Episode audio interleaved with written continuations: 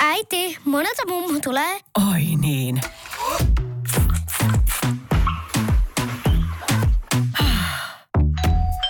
Helpolla puhdasta. Luonnollisesti. Kiilto. Aito koti vetää puoleensa. Jos mä olisin sarjamurhaaja ja tappasin pelkästään prostituoituja. Ja sä hautaisit ne sun takapihalle. Niin, ja sit se olisi mun huoropuutarha. Moi, me ollaan Pauliina ja Justina ja tää on Huoropuutarha. Moi. Ja mä kerron tällä kertaa ekana. Ja äh, mulla on semmoinen tapaus kuin Peter Kyrten, Düsseldorfin vampyyri. Okei, okay, kuulostaa vähän tutulle toi lempinimi, mutta en ole varma. Joo. Tämä Kyrten oli siis saksalainen sarjamurhaaja, joka tuomittiin yhdeksästä murhasta, mutta sen epäillään murhanneen jopa 68 ihmistä 1900-luvun alkupuolella. Ja se sai sen lempinimensä Düsseldorfin vampyyri varmaan aika arvattavista syistä. Eli se joi uhriensa verta. Mutta se ei ole mun mielestä edes pahinta, mitä se Kyrten teki uhreilleen ja muutenkin elämässään. Ja tähän cliffhangeriin jätämme tämän. ja palataan ajassa vähän taaksepäin sen lapsuuteen. Eli se syntyi vuonna 1883 Mülheimissa, Saksassa, ja saisi siihen aikaan Saksan keisarikunnassa. Ja se oli kolmas 13 lapsesta. Se oli kotoisin tosi köyhistä oloista, ja sen isä oli alkoholisti ja väkivaltainen sekä lapsiaan että vaimoaan kohtaan. Ja sen isä myös käytti seksuaalisesti hyväkseen ainakin yhtä Kyrtenin sisaruksista, ja se sai myös siitä tuomion sekä raiskasi tätä vaimoaan. Ja Kyrten on itse väittänyt, että se teki ensimmäiset murhansa jo yhdeksänvuotiaana, kun se työnsi uimataidottoman ystävänsä alas laiturilta. Ja sitten kun toinen poika tuli siihen, yritti tulla siihen auttamaan, niin Kyrten piti sen päätä veden alla niin kauan, että se poika hukkui. Eli aika nopeasti eskaloidutaan niin tämmöiseen jo. Ja vaikka nämä hukkumiskuolemat tapahtui ihan oikeasti, niin ne katsottiin silloin aikanaan olleen tapaturmia, eikä ole mitään näyttöä, että Kyrten olisi ollut syyllinen niihin, mutta tuolta who knows. Et jos nähdään, niin toki kaksi nuorta poikaa on kuollut, niin ei ehkä heti epäillä sitä kolmatta nuorta poikaa, yhdeksänvuotiaasta. Ei tietenkään. Et ehkä just, että jos on tiedetty, että yksi ei osaa uida ja toinen on koittanut mennä auttamaan ja joskus nyt tapahtuu varsinkin pienille lapsille vedessä ehkä tapaturmia, niin ei tiedetä. Sitten 13-vuotiaana Kyrten alkoi seurustella samanikäisen tytön kanssa, mutta koska tyttö ei halunnut harrastaa seksiä Kyrtenen kanssa, niin sen täytyy sitten etsiä lievitystä seksuaaliseen turhautumisensa muualta. Eli se harjoitti eläimiin sekaantumista kotiseudullaan olevilla maatiloilla, raiskaten ainakin lampaita, sikoja ja vuohia. Ja mä kyllä luulen, että sen Kyrtenin kotona tapahtunut seksuaalinen väkivalta ja muut väkivallan teot todennäköisesti vaikutti tähän. Että en tiedä mitään paljon, mutta luulisin, että ainakin mm. ei nyt varmaan ainakaan parantanut tilannetta. Sanotaan näin. Kyrtein sanotaan myös tutustuneen rankkuriin, joka opasti sen eläimiin sekaantumisen ja eläinten kiduttamisen saloihin koirien avulla. Myöhemmin Kyrten kuitenkin havaitsi, että sai suurimman tyydytyksen, kun tappoi eläimet kesken näiden aktien. Ei herra Jumala, mikä tyyppi. Ihan lapsesta asti. Joo, että niin kuin, tämä on nollasta sata aika nopeasti. Ja sitten teini-ikäisenä Kyrten syyllistyi myös moniin muihin rikoksiin, joihin kuuluu muun muassa varastelu, murtovarkaudet, seksuaalinen väkivalta ja raiskaukset ja sitten vähän myöhemmin jopa sotilaskarkuruus ensimmäisen maailmansodan aikana. Se kuulostaa jotenkin aika silleen lievältä noihin muihin verran. Joo. Kurin tämä karkuri nyt on vähän silleen äh. Ja myöhemmin se aloitti myös tuhopoltot, joista sai seksuaalista tyydytystä, kun katsoi paloja etäältä ja toivoi niiden tappaneen ihmisiä – ja todennäköisesti myös tappoakin esimerkiksi ö, kodittomia ihmisiä näillä tuhopoltoilla. Sitten kun poliisi sai Kyrtänin kiinni, niin se tuomittiin tuhopoltoista, ö, sotilaskarkuruudesta ja murroista tähän mennessä jo kolmanteen vankeusrangaistuksensa. Ja se istui vankilasta vuodesta 1905 vuoteen 1913. Ja kun Kyrten pääsi vankilasta, ei mennyt kauakaan ennen kuin sitten sen teot eskaloitui varsinaisiin murhiin. Tai sitten voi olla, että se jo silloin lapsena murhasi nämä kaksi mm. poikaa, mutta ainakin näihin varmistettuihin murhiin. Ensimmäinen murha tapahtui 25. toukokuuta 1913 Kölnissä ja uhri oli vain 9-vuotias Kristin Klein. Eli Kyrtän murtautui taloon, josta löysi Kristinen nukkumasta ja se kuristi Kristinää, kunnes se oli tajuton tai mahdollisesti jo kuollut siinä vaiheessa, minkä jälkeen se viilsi Kristinen kurkun auki – se myös käytti tämän tytön ruumista hyväkseen seksuaalisesti ennen kuin sitten poistui paikalta. Ja vaikka tämä Kyrtän jätti paikalle vahingossa tai tahallaan, nimikirjaimella varustetun nenäliinan, niin poliisi ei silloin pitänyt sitä hirveän merkittävänä vihjeenä, koska Kristinin isän nimi oli Peter Klein, eli sillä oli samat nimikirjaimet kuin Kyrtenillä. No itse mitä tuuria. Niin, ja oletettiin sen nenäilän kuuluvan sille. Lisäksi tästä Kristinan murhasta syytettiin aluksi Peter Kleinin veljeä Ottoa, jonka kanssa tällä Kleinilla oli ollut tosi pahaa riitaa ja Otto oli uhkailut Peter Kleinia suunnilleen, että teen jotain, mitä et varmasti unohda. Mutta se kuitenkin vapautettiin sitten syytteistä riittävän näytön puuttuessa. Ja sitten tämä Peter Kyrten sai myös mielihyvää siitä, kun seuraavana päivinä kuuli paikallisten puhuvan ja tästä murhasta ja päivittelevän sitä. Ja se palasi niin, tai niin kuin meni näille samoille paikoille, missä oli näitä ihmisiä, jotka oli todistunut sen, tai ei todistunut, mutta ollut paikalla, kun sitä murhaa oltiin tutkittu. Niin, mikä on myös aika yleinen, että sitten haluaa jotenkin silleen sekoittua sinne ja kuulla siitä omasta teostaan tai Jep. lukea uutisia tai katsoa uutisia sille omista rikoksista. Mm. Sitten tästä kaksi kuukautta myöhemmin Düsseldorfissa Kyrtonin seuraava uhri oli 17-vuotias tyttö ja se koki tosi samanlaisen kohtalon kuin tämä Christine Klein. Ja Kyrton myös ejakuloi tappaessaan tyttöä. Ja se on myös sanonut, että erityisesti verenä purskahdus sen viiltäessä kurkun auki toisille seksuaalista mielihyvää. Vaikka sitten tämä Kyrton pääsi aikanaan tästäkin murhasta kuin koiraveräjästä, niin se pidätettiin vain vähän tämän murhan jälkeen, mutta tuhopoltoista ja murroista. Ja istui taas kahdeksan vuoden vankeustuomion. Tai toinen, toinen tämmöinen pidempi tuomio, tai useampia vuosia kuitenkin. Mutta niin kuin aikaisemmallakin kerralla, niin kun Kyrten sitten vapautui vuonna 1921, niin aika nopeasti sitten tota, palasi tälle rikoksen polulle. Mutta ensin se muutti Altenburgiin ja meni naimisiin. Totta kai. Tässä on just sellainen sopiva vaihe, että okei, tässä vaiheessa nämä yleensä menee naimisiin. Ja sen puoliso oli prostituoitu, joka oli niin ikään istunut vankilassa.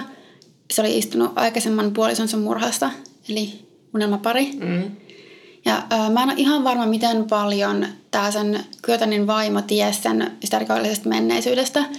Että ei todellakaan ainakaan kaikkea, tai näitä murhia ja muita tämmöisiä vakavampia rikoksia. Että se saattoi tietää siitä sotilaskarkuruudesta. Ja se tiesi, että se oli ollut vankilassa, mutta ei niin kuin mitenkään tämmöisistä... Niin, jos itse on istunut silleen murhasta vankilassa, niin. Niin. kuinka paljon siinä voi ruveta sitten jotain silleen sotilaskarkuria silleen kritisoimaan Niinpä, tai mutta ei kumminkaan ainakaan murhista tiennyt. Joo. Enkä usko, että näistä eläimiin sekaantumisesta tai muista se kertoi sitten sille vaimolleen, voisi luulla. Mutta tästä sitten seuraavat neljä vuotta Kyrtenin elämässä oli suhteellisen normaaleja ja se työskenteli valaajana. Mutta on tosi mahdollista, että se olisi myös tänä aikana, jos ei murhannut ketään, niin ainakin hyökännyt ihmisten kimppuun, yrittäen ehkä tappaa ne, tai sitten ihan vaan niin kuin saadakseen mielihyvää siitä, että se hyökkäsi niiden kimppuun ja iski niitä veitsellä tai saksilla tai tämmöisillä, koska se nautti siitä veden, veren vuodetuksesta. Joo. Ja sillä oli, sillä oli myöhemmin elämässä tosi paljon tämmöisiä hyökkäyksiä, eli oli vaikea uskoa, että se olisi yhtäkkiä vaan lopettanut ne. Sitten näihin varmistuneisiin rikoksiin se palasi sitten viimeistään, kun muutti vaimonsa kanssa takaisin Düsseldorfiin. Tässä vaiheessa Kyrten aloittaa suhte, suhteen kahden eri naisen kanssa. Ja kun tämä tilanne selvisi kaikille osapuolille, niin yksi naisista teki rikosilmoituksen viettelemisestä ja toinen perättömästi raiskauksesta. Ja tämän perättömän ilmoituksen tehnyt nainen perui lopulta ilmoituksen, mutta Kyrten istui kuuden kuukauden tuomion viettelemisestä ja uhkaavasta käytöksestä. Okay. Mutta ehkä tämä oli silleen 20-luvulla Saksassa joku rikosnimike, joten tämä niinku, ehkä niinku silleen aviorikokseen Niin, niin liittyvä. aviorikosta joku semmoinen siveettömyysrikos tai joku tämmöinen. Niin, Mm, että oo, tämä naimissa oleva mies vietteli minut. niin. Sitten nämä tuhopoltot ja muut NS-lievemmät rikokset jatkui vuosien varrella.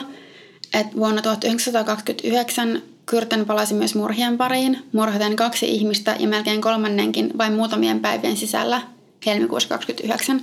Ö, 3. helmikuuta se hyökkäsi vanhan naisen kimppuun ja iski naista 24 kertaa saksilla, mutta nainen kuitenkin selvisi naisesta vammoista huolimatta. Sitten vaan muutamia päiviä myöhemmin, 9. helmikuuta, Kyrten murhasi kahdeksanvuotiaan tytön. Sitäkin oli isketty saksilla 13 kertaa. Kyrten oli myös syyttynyt tytön ruumiin tuleen ja omien sanojensa mukaan saanut orgasmin katsellessaan sen palamista. Viisi päivää myöhemmin Kyrten murhasi 45-vuotiaan miehen, jonka ruumista löytyi 25 saksien iskua. Ja myös näille kaikille rikospaikoille se Kyrten palasi useita kertoja niin kuin fiilistelemään sitä, niitä tekemiään rikoksia. Sitten seuraavien kuukausien aikana Kyrtön hyökkäsi ainakin neljän naisen kimppuun, mutta ne onnistui pakenemaan kaikki. Tai sitten Kyrtön syystä tai toisesta päätti jättää ne eloon. Ja Kyrtön rikokset syytettiin tänä aikana myös väärää miestä. Semmoista paikallista kehitysvammaista miestä nimeltään Stausberg, joka se oli kyllä hyökännyt kahden naisen kimppuun, mutta siis ei murhannut ketään. Mutta koska nämä teot muistutti näitä Kyrtonin tekoja, niistä syytettiin myös niistä. Ja tämä Stausberg myös jostain sitä tunnusti teot. Ja mä luulen, että luultavasti niin kuin poliisikuulusteluissa se painostettiin siihen poliisin toimesta ja tai se ei ymmärtänyt täysin, mitä se teki, kun se tunnusti nämä murhat. Se pasitettiin mielisairaalaan ja tämän tapauksen katsottiin olevan käsitelty. Mutta kuitenkin elokuussa 29 Kyrtanin murhanhimo iski taas ja tällä kertaa tosi voimakkaasti. Ja se murhasi syksyn aikana kuusi ihmistä, joista nuorin oli vain viisivuotias. Ja jotkut näistä Kyrtanin hyökkäyksiin kohteeksi joutuneista henkilöistä selvisi, eli se hyökkäsi myös monen muun ihmisen kimppuun, jotka ei kumminkaan kuollut. Ja yksi oli nuori nainen, jolta Kyrtän oli pyytänyt seksiä, ja kun se nainen oli vastannut, että mieluummin kuolisin, niin Kyrtän sanoi, että kuole sitten, ja puukottanut sitä naista. Just. Nainen oli kumminkin onneksi selvinnyt ja pystyi antamaan Kyrtänistä tuntomerkkejä, joskin tosi epämääräisiä. Ja mun mielestä myös nämä jotkut muut selvinneet uhrit oli antanut tuntomerkkejä, mutta ne oli tyyliin silleen hyvin pukeutunut, pitkä, valkoinen mies. Mm. Eli melkein kuka tahansa. Ja tässä vaiheessa myös tiedotusvälineet uutisoi murhista ja hyökkäyksistä tiheään tahtiin. Ja tähän mennessä oli myös käynyt ilmi, että murhaaja mitä ilmeisemmin joi uhriensa verta ja siksi oli nimetty Düsseldorfin vampyyriksi. Ja totta kai siihen tapaan, siinä tai sen ajan tapaan lehdet oli murhilla tosi yksityiskohtaisesti ja varmaan myös lietso kauhua, mutta ehkä myös ihan aiheesta, koska tämä vampyyri näytti valitsevan uhreikseen täysin sattumanvaraisia henkilöitä, tosin enimmäkseen naisia, että varmistetusta murhista vissiin vain yksi oli mies, mutta kumminkin ihan niin kuin eri, eri ikäisiä ja muuta. Eikä, mitään, eikä näissä teoissa ollut mitään selkeää motiivia, kuten esimerkiksi ryöstö. Mm. Ja kun siis sarimurheilla on yleensä joku tyyppi, minkä perusteella ne valitsee uhrinsa, vaikka nyt tähän mennessä, tähän 20-luvulla niin ei vielä ollut koko sarimurheja-termiä niin. olemassa, mm. saati sitten profilointia. Ja Kyrten oli myös vaihtunut murha-asetta Saksista ja Veitsistä Vasaaraan hämätäkseen poliisia tai antakseen sen kuvan, että näitä tekijöitä olisi useampia, eikä ne hyökkäykset ja murhat välttämättä olisi kytköksissä kaikki toisiinsa. Ja se jatkoi hyökkäyksiä myös 1930-luvulla, mutta ei ainakaan sinä, sinä vuonna tai vuonna 30 murhannut ketään, vaan uhrit selviytyi hengissä. Tai siis alkuvuodesta. Mutta tota, toukokuussa 1930 nainen nimeltä Maria Budlik, joka oli Düsseldorfissa etsimässä töitä, tapasi miehen, joka lupasi Marialle asunnon. Ja kun tämä mies oli johdottamassa Mariaa asunnolleen, niin se muisti, että se oli lukenut alueella liikkuvasta murhaajasta, tästä vampyyristä. Ja se muutti mielensä ja yritti päästä sitä miestä eroon. Tämä tilanne eskautui riitelyksi ja se vaikutti vain uhkaavalta koko tilanne, kunnes toinen mies puuttui tilanteeseen ja pelasti Marian. Mutta, mikä on maailman surkeinta tuuria, tämä toinen mies sattui olemaan Peter Kyrten. Mä arvasin, että tässä käy vielä jotakin tällaista. Jep. Sitten tämä Kyrten johdotti Marian asunnolleen, missä vonkasi seksiä, ja kun Maria kieltäytyi, niin Kyrten raiskasi sen. Mutta sitten omien sanojensa mukaan, tai sen Kyrtenin sanojen mukaan, koska Maria ei vastustellut, niin Kyrten jätti sen henkiin. Mutta Maria ei uskottanut kertoa tästä tapahtuneesta poliisille, vaan sitten kertoi kirjeessä ystävälleen, mitä sillä oli käynyt. Mutta kuinka kävikään, kirjeessä oli väärä osoite. Ja se, kenelle kirje päätyi, ilmoitti tapauksesta poliisille. Ja poliisi sitten otti yhteyttä Mariaan, joka suostui tekemään yhteistyötä Kyrtänin kiinni jäämiseksi.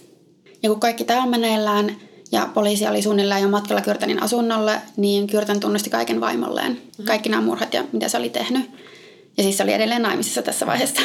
Ja koska Kyrtanista oli luvattu löytöpalkkio, niin se ehdotti vaimolleen, että vaimo paljastaisi Kyrtanin henkilöllisyyden ja olinpaikan poliisille ja saisi ne palkkiorahat. Koska se oli kumminkin tosi kiintynyt siihen vaimoonsa ja halusi pitää sitä huolta siinä vaiheessa, kun se oli jo varma, että okei, no vankilaan tässä ollaan menossa. Niin. Ja todennäköisesti tulee kuolemantuomio. Että Jotenkin sille aika liikkis tai jopa romanttista, että on silleen, että joo, ja sä voit ilmiantaa, mutta niin sä saat sen palkinnon. No joo, mutta sitten 24. toukokuuta 1930 Kyrtänin vaimo johdatti poliisin Kyrtänin olinpaikkaan, missä se pidätettiin aika rauhallisissa merkeissä, että se niin kun antoutui kyllä ihan ilman mitään vastarintaa. Ja kuulusteluissa se tunnusti kaiken.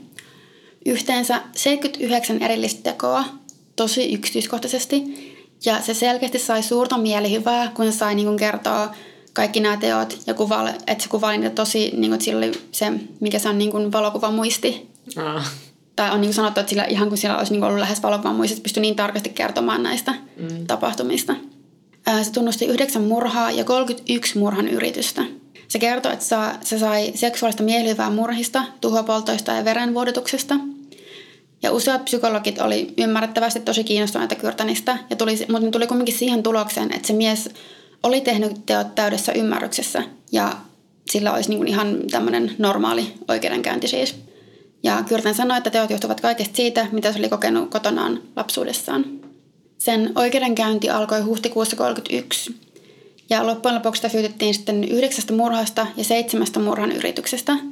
Oikeudenkäynnissä Kyrtan oli häkissä, joka estäisi sen pakenemisen. Joo, siis tämä on näissä joissakin vanhemmissa keisissä tosi yleinen. Ainakin niissä, mikä meillä on ollut sille Neuvostoliitossa niitä useampia Joo. murhaajia, mistä mä oon puhunut, niin niissä on kanssa jotenkin, että ne on siellä häkissä. Mulla on joku hämärä mielikuva, että joku suomalainen keissi, niin syyttö olisi ollut häkissä, mutta ehkä mä muistan väärin. Mutta mulla tuli kumminkin tästä tästä semmoinen, että, aat, mä oon lukenut ennenkin, että näissä mm. vanhemmissa keisseissä on ollut häkissä. Ja lisäksi siellä oikeudenkäynnissä oli esillä niin useita murha-aseita kuin uhrien jäännöksiäkin, niin kuin esimerkiksi kalloja, joista pystyttiin selkeästi näkemään niin vaikka niihin kohdistuneet iskut. Mm. Mikä, okei, okay, kyllähän nykyäänkin näytetään niin kuvia, Niin. mistä pystyt, että okei, okay, tässä on todiste, se jää, se jää, tästä näemme, bla bla. Ja silloin ei tietysti ollut sitä teknologiaa, niin ilmeisesti se oli niin. sitten jotenkin tosi vakuuttava tapa näyttää, mutta kuulostaa tosi karulta. Sitten oikeudenkäynnissä puolestaan Kyrten tota, se kiisti syyllisyytensä ja sanoi, että oli aiemmin tunnustanut vain, koska halusi, että sen vaimo saa palkkiorahat sitä Kyrtenin ilmiannosta. Sitten kuitenkin pitkien kuulustelujen ja pitkän oikeusprosessin jälkeen Kyrten lopulta tunnusti taas nämä murhat ja muut rikokset. Ja tosiaan syytti lapsuuttaan ja Saksan rangaistusjärjestelmää siitä, että hänen sadisminsa oli päässyt valloilleen. Okei. Okay. Eli niin kuin, joo, mä oon istunut vankilassa pari kertaa, että niiden vikat ne päästi mut Niin, uudestaan kaikkien muiden syy paitsi mun itseni. Niin. Ja sitten loppujen lopuksi, kun se oli tunnustanut, niin valamiestiltä meni 90 minuuttia tulla siihen tulokseen, että se oli syyllinen ja se sai yhteensä yhdeksän kuolemantuomiota. Ja tämä kuolemantuomio pantiin täytäntöön toinen heinäkuuta 31 giljotiinilla, Ah. mikä oli aika yllättävää mun mielestä. Joo, mutta siis eikö se, eikö se fakta nimenomaan ole, että Ranskassa oli käytössä giljotiini kuolemanrangaistuksessa vielä silloin, kun ensimmäinen Star Wars-elokuva tuli. Ne on samana vuonna ollut. Se on just yli 80-lukua.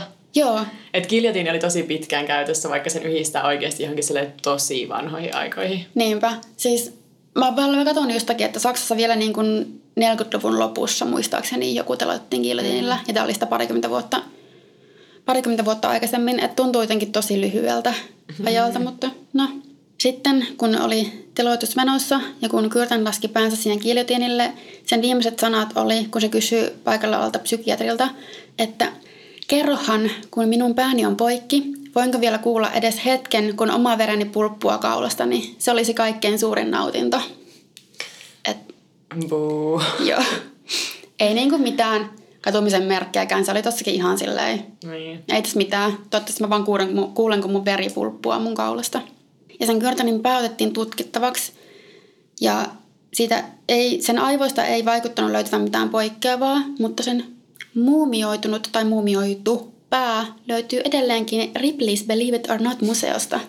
Mä näin kuvan, se oli aika karun näköinen. Se oli vielä silleen niin kuin poikkileikattu. Tai siis se oli poikkileikattu se pää, mutta se oli vielä niin kuin silleen keskeltä kahtia. Joo, joo. Ja aivot oli vaan niin kuin poistettu.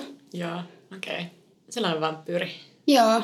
Tää oli musta tuntuu vaan, että tämä koko ajan meni vaan pahempaan pahempaan suuntaan tämä keissi. Joo, ei tämä nyt mikään silleen hyvän mielen tarina ole. Joo, ei. Mä voitin vaan niinku päästä silleen äkkiä puhumaan mahdollisimman nopeasti. Kaikki silleen jäänyt hirveästi niinku mässäilemään olla yksityiskohdilla, koska ne oli karuja.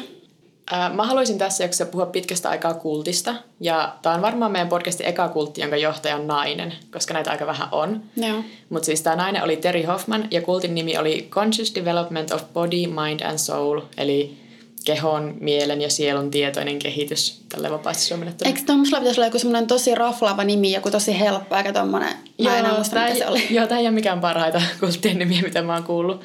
Ja tota, 70- ja 80-lukujen aikana tämän kultin sisällä tapahtui yhdeksän epäilyttävää kuolemaa, joita kaikkia yhdisti se, että kaikki kuolleet testamenttasi omaisuutensa Terry Hoffmanille. Katos vaan. Eli Terry Hoffman on joko sille erittäin epäonninen ihminen, kun sen ympärillä ihmiset vaan sille tippuu kuoliaaksi, just kun ne on testamentoinut omaisuutensa sille. Mm. Tai sitten tässä jotain vähän hämärämpää. Mutta siis Terry Lee Hoffman syntyi maaliskuussa 1938 Texasissa Yhdysvalloissa. Sen perhe oli erittäin köyhä ja sitten Terry jouduttiinkin lähettämään orpokotiin se ollessa yhdeksänvuotias. Jo ihan lapsena Terry kertoi saavansa vierailuja erilaisilta hahmoilta. Että yksen kertomuksessa sisälsi kolme viittoihin pukeutunutta miestä, jotka kertoi Terrille, että se on e- erityinen ja sen pitäisi omistaa elämänsä Jumalalle.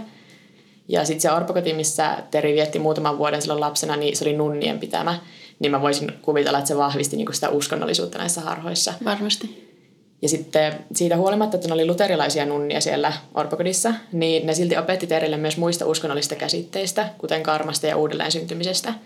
Ja sitten kymmenenvuotiaana Terri olikin jo varma, että se oli uudelleen syntynyt Avilan Teresa, joka on, tai oli renesanssiaikainen roomalaiskatolinen nunna, pyhimys ja mystikko. Ja Avilan Teresa on muuten myös päänseryn pyhimys. Mun piti mennä googlaamaan, että mikä tämä oli. Mikä on se sillä, että jos sulla on pääkipeä, niin sä rukoilet sille? Varmaan tai jos sä haluat, että sulla on pääkipeä, niin se, no okei, ehkä se on niin silleen, että paranna tästä päänsärystä. Darrapyhimys. Joo. Mulla on tällä jossain rukousnauha, niin eikä lähetä rukoukset tulille.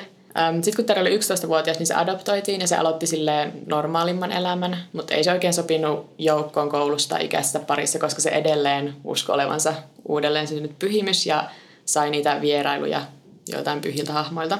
Ja sitten 15-vuotiaana se tutustui itseään kolme vuotta vanhempaan John Wilderiin, rakastui palavasti ja sitten ne karkasi sen, tai karkasi sen kanssa naimisiin. Ja pari muutti Dallasiin ja eli aika semmoista auvoista perhe-elämää seuraavat kymmenen vuotta. Ne sai kolme lasta ja Terri viihtyi kotiäitinä, ainakin aluksi. Sitten jossain 60-luvun tienoilla Terri alkoi ottaa oppitunteja meditaatiosta ja hypnoosista. Ja vuoteen 1965 mennessä se tiesi aiheesta jo niin paljon, että se alkoi itse opettaa spirituaalista kurssia Dallasin metodisessa yliopistossa – Mun on vähän vaikea ymmärtää, mitä se opettama kurssi sisälsi, koska siis ilmeisesti se oli metafysiikkaa, meditaatiota, uudelleen syntymistä ja astraalimatkustusta. Mutta mä en ole niin varma, että opettiko se näiden, näitä konsepteja ja niiden tärkeyttä niin itämaisissa uskonnoissa vai opetteliko ne kaikki siellä yhdessä sille astraalimatkustamaan? Mä en oikein sano selvää tästä. Mä veikkaan tätä jälkimmäistä vaihtoehtoa. 60-luku on ollut aika villi, kun tätä settiä opetettu niin oikeassa yliopistossa. Mm-hmm. Sitten Terrin opetukseen liittyy vahvasti myös erilaista päihteistä kieltäytyminen ja vapautuminen, mikä sitten houkutti opiskelijoiden joukkoon päihdeongelmaisia ja niiden läheisiä.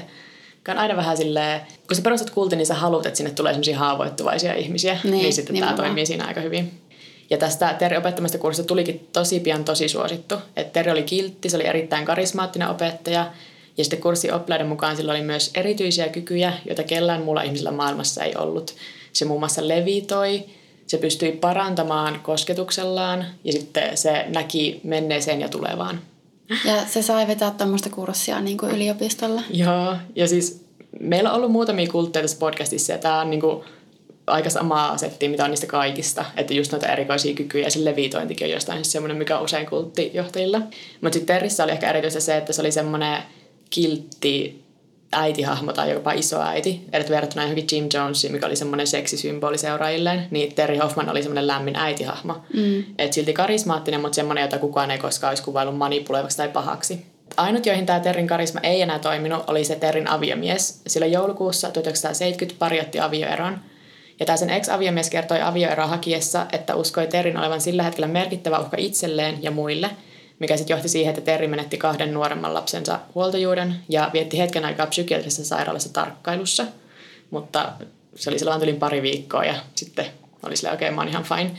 Ja se ei niin kuin, hidastanut sen tahtia mitenkään merkittävästi, koska neljä kuukautta myöhemmin Terri meni uusiin naimisiin itseään 13 vuotta nuoremman Glenn Coolin kanssa – Glenn oli päihdeongelmainen yliopisto dropoutti, joka oli ollut Terrin seuraaja jo jonkin aikaa. Sillä oli huonot välit perheensä kanssa, eikä oikein mitään muuta sosiaalista elämää, niin se oli aika semmoinen helppo uhri. Todella haavoittuva. Joo. Jos niin pitää sitä jo kenen kanssa menee naimisiin semmoisena tyylien jumalasta seuraavana, niin Joo. ei hirveän hyvä asetelma. Näin.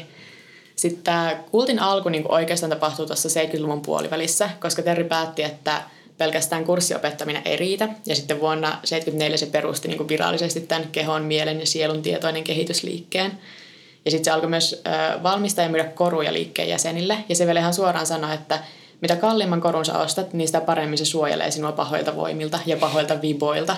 No, niin kuin, Katos vaan. Ja, no, ja se oikeasti termi, mitä ne käyttää, niin kuin bad vibes, mikä on niin kuin nykyään semmoinen...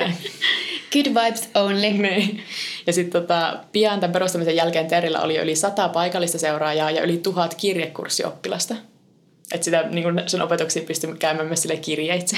Vuonna 1977 Glenn, tämä Terrin uusi nuori aviomies, halusi avioeroon ja eroon koko kultista. Se Terri oli tosi semmoinen hallitseva ja niin kuin jos Glenn meni käymään jossain kaverisen kanssa, niin sitten tämä Terri ajoi autolla sinne perässä ja oli siinä pihassa ja oli siellä autossa niin tööttämässä sitä torvea koko ajan, että tuu ja takas.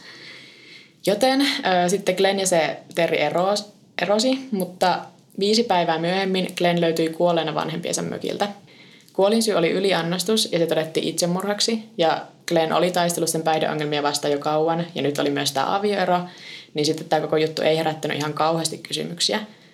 Ja sitten kuolemasta seuraavana päivänä Terri löysi kotoaan Glennin kirjoittaman lapun, jossa se testamentasi kaiken omaisuutensa Terrille. Glennin perhe oli sitä mieltä, että tämä oli aika epäilyttävää, mutta Terri vannoi, että ei ollut liittynyt Glennin kuolemaan mitenkään, eikä edes nähnyt sitä sinä päivänä. Mutta sitten kymmenen vuotta tapahtumien jälkeen yksi kultin sisäpiirin jäsenistä kertoi poliisille, että hän ja Terri olivat olleet paikalla siellä mökillä Glennin kuoliniltana. Mutta sitten tämä todistus ei johtanut mihinkään, koska se oli niin kauan sitten tapahtunut. Että siitä oli vuosikymmeniä mennyt. Sitten tämä Glennin kuolema tavallaan valisesi vettä myllyyn tämän kultin suhteen, koska nyt Terri oli varma, että pahat voimat vainosi niitä. Ja paras tapa päästä eroon näistä pahoista voimista oli verenvuodatus, tai niin kuin se suonen iskentä suomeksi. Joo. Eli siis niin kuin hoitomuoto, jossa verta vähennetään laskimosta. Eli mitä siis, tehtiin joskus keskiajalla. Joo, ja siis on vieläkin olemassa oikeasti sairauksia, johon tämä hoito auttaa, mutta pahojen vipojen karkotus ei ole semmoinen. Mistä sä tiedät? Nämä verileikit sitten johti siihen, että monet lähti kultista, mutta sekin nyt vaan omalla tavallaan tiivisti sitä kulti hullutta, koska nyt sinne jäi ne kaikista vannoutuneimmat terin seuraajat paikalle. Et ne, jotka lähti kultista tässä vaiheessa kuvaili, että jäljelle jääneet seuraajat oli ihmisiä, jotka olivat luopuneet kokonaan omasta tahdostaan ja että Terri oli niille semmoinen ultimaattinen auktoriteetti. Ja sitten seuraavat erikoiset kuolemat liittyy semmoiseen naisen kuin Sandy Cleaver, joka liittyy kulttiin 70-luvun lopulla – Sandy oli tullut Terrin luokse alun perin kysymään neuvoa uuden parisuhteensa kanssa, koska sen lisäksi, että Terri opetti astraalin matkustusta tai mitä liian, niin se oli myös parisuhdenkuru. Ja sitten tämän neuvonannon jälkeen Sandy oli noussut nopeasti yhdeksi kultin sisäpiirijäsenistä, että se oli muun muassa kultin rahastonhoitaja. Sandylla oli 14-vuotias tytär, Deverau, johon sillä oli aika etäiset välit, ja sitten Terri vaan ruokki tätä huonoa suhdetta kertomalla Sandylle, että sen tyttären sisällä oli demoni. Helmikuussa 1979 Deverau, tai sen äiti Sandy, ja sitten yksi kolmas kultin jäsen oli lomalla Havailla, kun Deverau hukkui oudoissa olosuhteissa. Ne oli olleet Sandin kanssa uimapatjalla merellä, kun aalto oli vain yllättäen vetänyt Deveraun pinnan alle. Pian kuolemansa jälkeen saatiin selville, että Devera oli kirjoittanut testamentin, jossa testamenttasi koko omaisuutensa Terry Hoffmanille. 14-vuotias Joo, tiedätkö sä, miten 14-vuotiaat tytöt kirjoittaa testamentteja siltä varulta, että niin. niinku, ne kuolee Ja niillä on yleensä tosi isoja omaisuuksia. Ja niinku... niin. No kun tässä sillä oli tota, säästöt niinku yliopistoa varten, koska tämä on Amerikka. Joo, niin. Kaksi vuotta myöhemmin, syyskuussa 1981, Sandy Cleaver ja sen 77-vuotias kodinhoitaja kuoli oudossa autoonnettomuudessa, jossa Sandy ajoi auton suoraan alas kallion kielekkeeltä. Ennen kuolemansa Sandy oli ottanut kalliin henkivakuutuksen, jonka ainoaksi edunsaajaksi oli nimennyt Terrin. Sekä Sandy että tämä sen kodinhoitaja olivat myös aiemmin testamentaneet kaiken omaisuutensa Terrille. Mutta eikö ihan oikeasti, eikö tuossa vaiheessa jo niin kuin... Joo, mutta mietin mielestä niin määrää rahaa se Terry Hoffman niin tästä nyt silleen kerää. Mm. Koska niin kuin isoja Plus noin ehkä, noin kuolemat tuohon mennessä on ollut semmoisia, että ne on, niitä on varmaan tosi vaikea ehkä tutkia, että niin. mikä loppujen lopuksi on sitten ollut se, tai niin, että okei, no joku on hukkunut, miten sä voit todistaa, että onko joku hukuttanut sen vai onko se hukkunut. Niinpä. Ja sitten seuraavien no, noin kahdeksan vuoden aikana myös muutama muu kulti ja sen tappaa itsensä kummallisissa olosuhteissa. Että Mary Levinson, joka liittyi kulttiin vuonna 1987, katkaisi kaikki välit perheeseensä ja vietti tiiviisti aikaa Terrin kanssa, kunnes pari kuukautta liittymisen jälkeen löytyi kuolleena yliannostuksen hotellihuoneesta – Mary oli testannut koko omaisuutensa uudelle poikaystävälleen, joka yllätys yllätys oli tämän Terrin kultin jäsen. Samana vuonna Robin Odstott, myös vannoutunut kultin jäsen, kertoi aviomiehelleen sairastavansa kuolemaan johtavaa maksatulehdusta ja tappoi itsensä. Ruumiin avauksessa mistään tulehduksista ei löytynyt mitään todisteita. Ja myös Robin Odstott oli pari kuukautta ennen kuolemansa muuttunut testamenttia sisältämään Terry Hoffmanin. Syyskuussa 88 Don Hoffman, Terrin neljäs aviomies, löytyi kuolleena hotellihuoneesta – se oli nauhoittanut kasetille viimeisen viestinsä, jossa kertoi sairastavansa syöpää ja että se olisi niin kuin syy itsemurhalle. Ruumiin avauksessa syövästä ei löytynyt merkkejä, eikä myöskään ole mitään todistetta siitä, että Don olisi koskaan käynyt lääkärissä tai millään syöpäspesialistilla tämän suhteen. Doni... Ihan tosi. Siis mä revin hiuksia päästäni. Joo. Miten, miten tuossa vaiheessa toi voi mennä enää läpi? Donin lähipiiri oli ihan varma siitä, että Terri oli uskotellut Donille, niin kuin, että sillä on syöpä ja kehottanut sitä tappamaan itsensä, koska ennen kuolemaansa Don oli poistanut omat lapsensa testamentistään ja jättänyt Terrin ainoaksi perjeksi. No jossain, olisiko, olisiko tuo esimerkiksi Suomessa mahdollista edes? No siis omia lapsia ei voi jättää testamentissa, koska ne Joo. on rintaperillisiä, niin niitä ei voi sille sulkea pois, mutta Amerikka. niin. Vain neljä päivää Don Hoffmanin kuoleman jälkeen kultin entinen jäsen Jill Bounce löydettiin kuolleena kotoaan. Ja tämä on erilainen kuin nämä muut, koska Jill Bounce oli pahoinpidelty kuoliaaksi, mutta sitä tekijää ei koskaan saatu kiinni. Ja tämä keissi vaan todettiin, että se oli niinku random ryöstö. Mutta koska asunnosta ei oltu viety oikeastaan mitään arvokasta, mutta jostain sitä Jillin päiväkirjasta oli revitty irti sivuja, niin se omaista on varma ja että kultti oli jotenkin tämän tapon takana. Koska miksi sä repisit jonkun päiväkirjasta sivuja, kun sä oot tappanut sen, mutta et ottaisi esimerkiksi koruja tai rahaa, mitä siellä asunnossa oli. Niin. Sitten vielä viimeinen. Marraskuussa 1989 David ja Glenda Goodman, semmoinen pariskunta, jotka oli olleet Terrin seuraajia tosi pitkään, löytyivät kuolleena kodistaan. Kuolinsyyksi todettiin murha itsemurha ja pari oli kirjoittanut päiväkirjansa, että Jumala oli antanut niille käskyn siirtyä seuraavaan vaiheeseen spirituaalista polkuaan. Niin kuin muissakin tapauksissa, niin ennen kuolemaansa sekä David että Glenda oli lahjoittaneet Terrille suuria summia rahaa. Mutta sitten tämä Goodmanien kuolema tuntui olevan semmoinen jonkinlainen viimeinen pisara kaikille. Ja vihdoinkin tammikuussa 1990 Dallasin poliisivoimat alkoi tutkia näitä kaikkia kuolemia, jotka ympäröi Terry Hoffmania. Siis sitä Terryä ja sen kulttia on kuitenkin vaikea syyttää yhtään mistään, koska niinku sitä Jill Bouncea lukuun ottamatta ne kuolemat oli itsemurhia tai onnettomuuksia. Et ei Terry Hoffman ole murhaaja silleen perinteisessä mielessä. Niin, että vaikka, vaikka se on todella, todella epäilyttävää, että ihmiset on just ennen kuolemaansa ottanut henkivakuutuksia ja mm. laittanut sen terin sen testamenttiin ja lahjoittanut sille rahaa, niin periaatteessa siinä ei ole mitään laitonta. Joo, ja sit, kun ei ole myöskään todistetta siitä, että Terri olisi koskaan kehottanut ketään tappamaan itseään. Niin. Koska nythän ihan tänä vuonna vai viime vuonna oli se ää, tapaus, missä se tyttö oli tavallaan niin kuin taivutellut semmoisen oman ikäisen nuoren tappamaan itsensä. Ja nyt se tyttöhän sai kuolemantuottamuksesta mun mielestä sitten vankituomion. Mikä voisi olla niin kuin tässä ehkä, jos olisi todistetta sitä, että Terry Hoffman olisi kertonut niille, että nyt sun pitäisi tappaa itsesi. Tosi turhauttavaa. Jep, mutta sitten tota, vuonna 1993 tämä kehon, mielen ja sielun tietoinen kehitys kuitenkin kohtasi loppunsa, kun Terriä syytettiin petoksesta ja se sai vuoden vankituomion. Ja sitten tota, sen jälkeen Terri hakeutui konkurssiin, meni taas kerran naimisiin ja vaihtoi nimensä. Sitten se yritti, yritti jotain taiteilijan uraa, koska semmoinen nettisivu on vieläkin olemassa, mikä on semmoinen niin ysärillä selvästi tehty nettisivu tai ehkä 80-luvun alussa, missä se yrittää myydä jotain taideteoksia.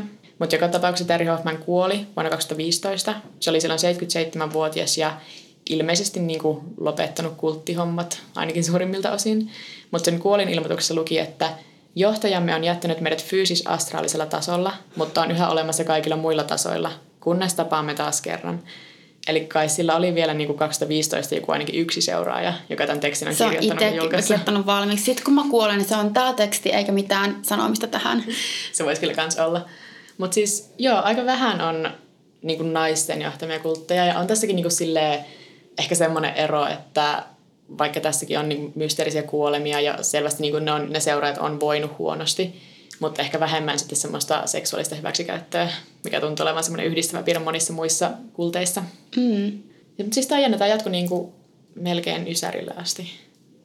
Niin, ja kyllähän, no en tiedä onko mahdollista, että sillä olisi vieläkin tai semmoisia, jotka tavallaan pitää sitä jonain Niin. johtohahmona. No kun tässä Terri ei ollut kovin hyvä niin keksimään itse omia ajatuksiaan, että se vaan varasti kaiken niin kuin silleen, se yhdisteli kaikista eri uskonnoista kaikkea. Joo. Ja sitten esim. mä en muista mikä vuosi se oli, kun Jimi Hendrix kuoli, mutta sitten ne oli ollut istumassa jossain tämmöisessä sessiolla ja sitten Terri oli vaan ollut silleen, että mitä murheita teillä on? Ja sitten joku niistä nuorista oli sanonut, että no Jimi Hendrix kuoli tänään. Niin sitten Terry Hoffman oli sanonut, että aa, mutta hänen sielunsa on täällä meidän kanssaan. Että se vähän niin kuin, Katos. että se just heijasti niin kuin niitä, mitä ne seuraajat halusi kuulla, niin se Niin. heijasti just niitä. Ja sitten se oli myös välillä kuulemma toisten niin edellisistä elämistä kertonut sille, että joo, että sinä olit edellisessä elämässä tämmöinen mystikko.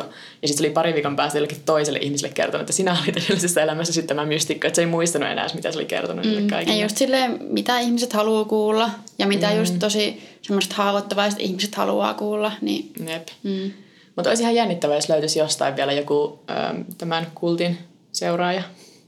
Kehon, mielen ja sielun tietoinen kehitys. Ei ole kyllä mikään niin kaikista tunnen paras nimi. Ää, ai niin, mutta mulla on vielä semmoinen suositus, että jos kiinnostaa naisten johtamat kultit, koska meillä ne ei ole nyt hirveästi ollut, niin Murhapäiväkirjat podcast teki just jakson tuosta Anne Hamilton Byrnen johtamasta The Family-kultista. Semmoista, mm. semmoista australialainen kultti ehkä. Niin tota, se, koska meillä on aika vähän ollut mitään naisten johtamia kultteja, niin... Niin, no ne on vähän silleen verrattuna miesten johtamiin kultteihin ehkä vähän vähissä. Mut joo, se tästä kultista ja Terry Hoffmanista. Niin kuin aina, meillä voi laittaa sähköpostia huoropuutarha.gmail.com tai sitten meillä voi laittaa viestiä Instagramissa tai Twitterissä. Mä oon Pauliina Kiero. Ja mä oon Vekepekoni. Ja sitten meillä on myös meidän podcastin ihan oma Instagram-tili, mikä on ihan vaan huoropuutarha. Kiitos, että kuuntelit. Heippa! Heippa!